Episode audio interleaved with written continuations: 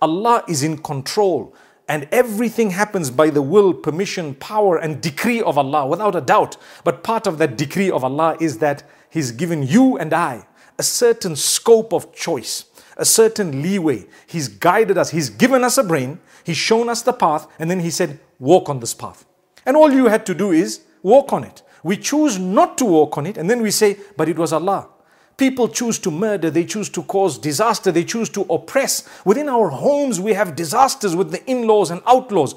Within our homes, we have disasters with brothers and sisters and siblings and parents and children, whoever else it may be. Within our homes, we don't even follow the instruction of Allah. People are complaining, they're suicidal because their parents don't want to get them married simply to people who might be of a darker complexion or a lighter one. Allah subhanahu wa ta'ala make it easy for us. And then we want to blame Allah and then we want to say Allah was unfair, Allah was unjust when we were shown the path by Allah, given the brain by Allah, told and reminded again and again that we are going to go back to Allah, and yet we just continue on earth like that's not going to happen. Where were you before you were born? You were nothing, zero, not even mentioned. I was nothing, completely non existent.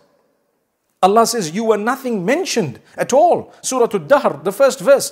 هل أتى على الإنسان حين من الدهر لم يكن شيئا مذكورا Had a time not come in the history of man, at the beginning of man, where prior to that there was a time when they were nothing mentioned, not at all, not, not mentioned at all.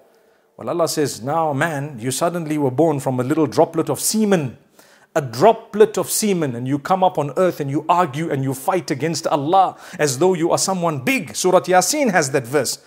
أولم ير الإنسان أنا خلقناه من نطفة فإذا هو خصيم مبين does man not see that we created him from a droplet of semen and now suddenly he's become argumentative, clear argue, arguments. He wants to argue and fight against Allah. Allah says, you know what?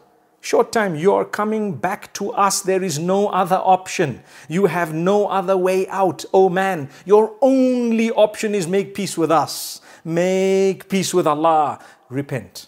Seek Allah's forgiveness. Allah is oft forgiving turn back to Allah. You have no option, no option but to go back to Allah. When you go back to Allah, it's going to be either something brilliant or we're going to regret. May Allah subhanahu wa ta'ala not make us from those who regret. If you want to avoid that regret, what you have to do is you simply have to seek the forgiveness of Allah and Allah will forgive you.